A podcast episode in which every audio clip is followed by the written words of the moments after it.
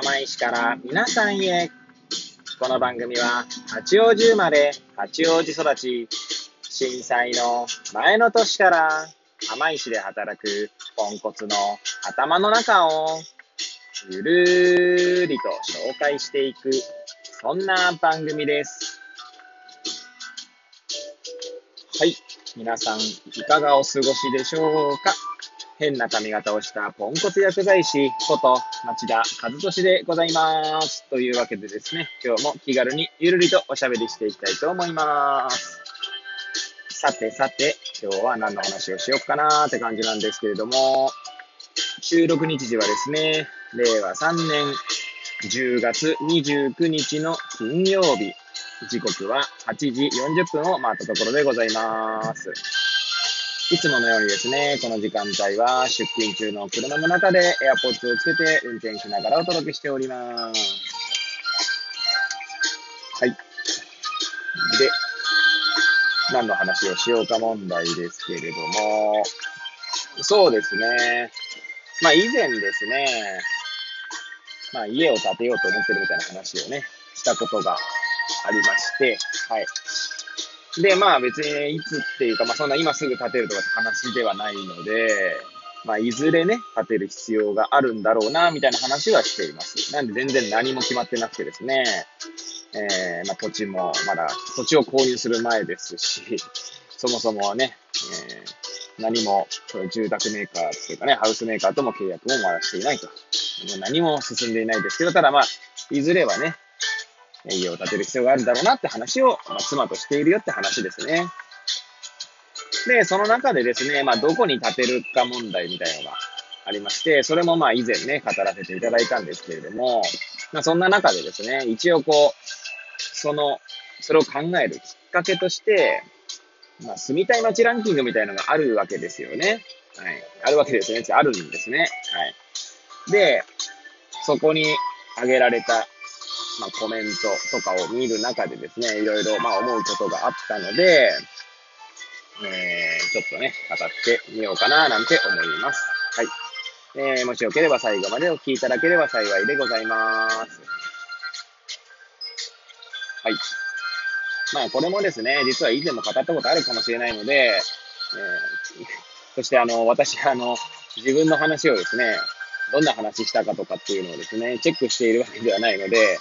なんかまた同じこと言ってんなって思う人もいるかもしれませんが、まあ、そこら辺はご容赦いただければと思います。はい。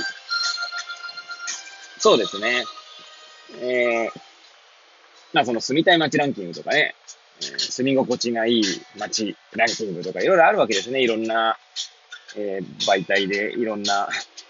会社で、そういったランキングをね、まあアンケート結果みたいなのを載せるわけですけれども、まあそこに寄せられる、その住みやすさみたいなところにですね、まあ必ず上がってくるのはですね、まあ例えば、こう若者向けの、商業施設がないとかね、遊ぶ場所がないとか、まあそういった話が出てくるわけですね。はい。まあそれを書いているのがですね、まあ若者であればまあ、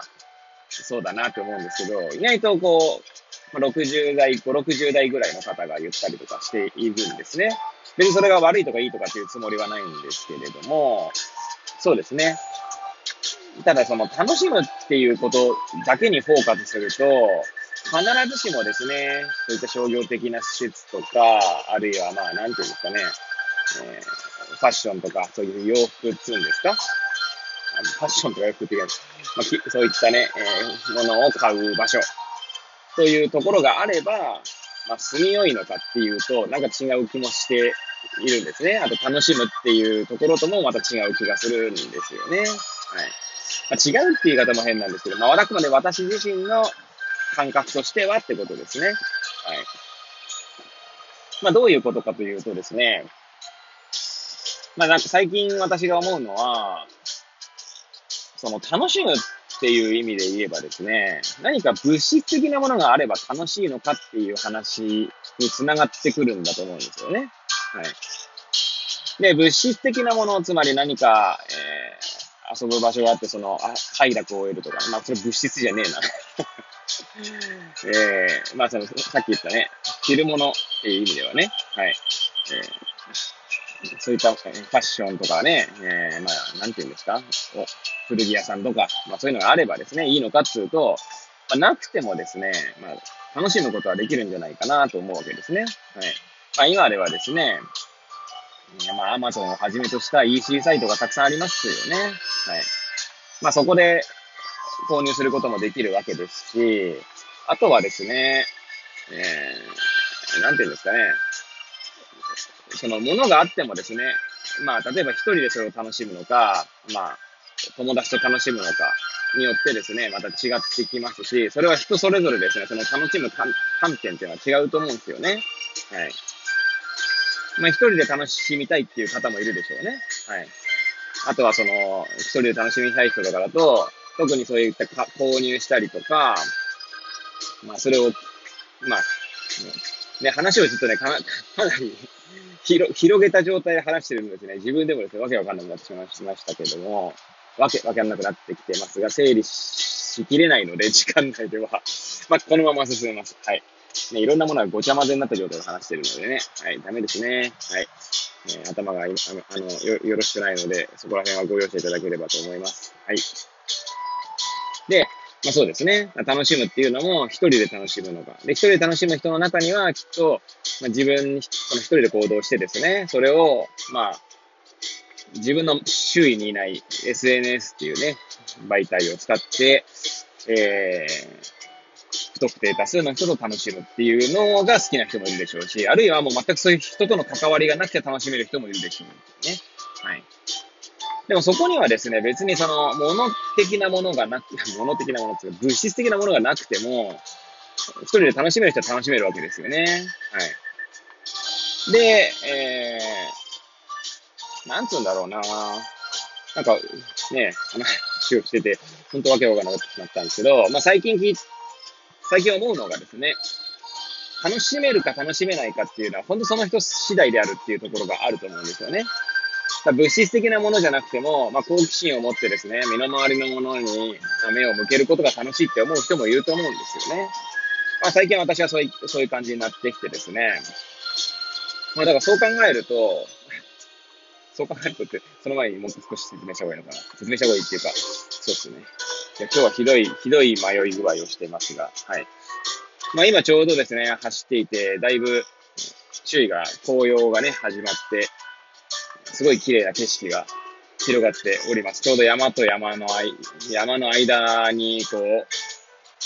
まあ、トンネルやらね、この有料道路が走っているんですけれども、はい。まあ、そういった自然を楽しむっていうのもですね、まあ、昔はその楽しむっていうことができなかった気がしますよね。まあ、それにちょっとね、カメラとかそういうのがあればより楽しめるのかもしれないですし、そういったものがなくても楽しめるかもしれない。あの木はなんて名前の木なんだろうとかね。まあ本当全然知らないことだらけなんですよね。はい。そうやって身の回りにあるものを楽しめるのであれば、まあ、どこに住もうと楽しめるんじゃないかなっていうのが、まあ今日私が思っていて言いたいことですね。はい。だから興味の幅を広げたりとか、見える世界を変え続けることでですね、まあ例えばタイミングが悪いな。はい。まあその楽しむことはできるということですよね。はい。まあ今トンネルをね、通ってるんですけど、トンネルの工法とかもですね、調べると多分いろいろ、こんなのあるんだとか、構造上どうなってんだろうなとか思うわけですよね。まあ単純に考えて紙の筒を作ってですね、何か重しを乗せたらこう、潰れてしまうわけですよね。でもトンネルがそういった崩落しないように何か工夫がされているわけで、その工夫はどこにあるんだろうみたいな。ことを考えてみるとかね。はい。で、それで調べてみるとか。はい。まあ本当に無限にあるんですよね。なのでそう考えると本当に、まあ、人生はですね、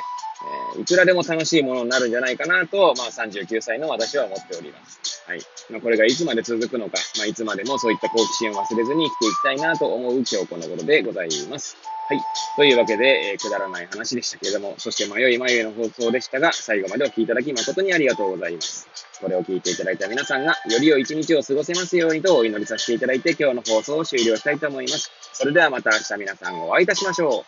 さようなら。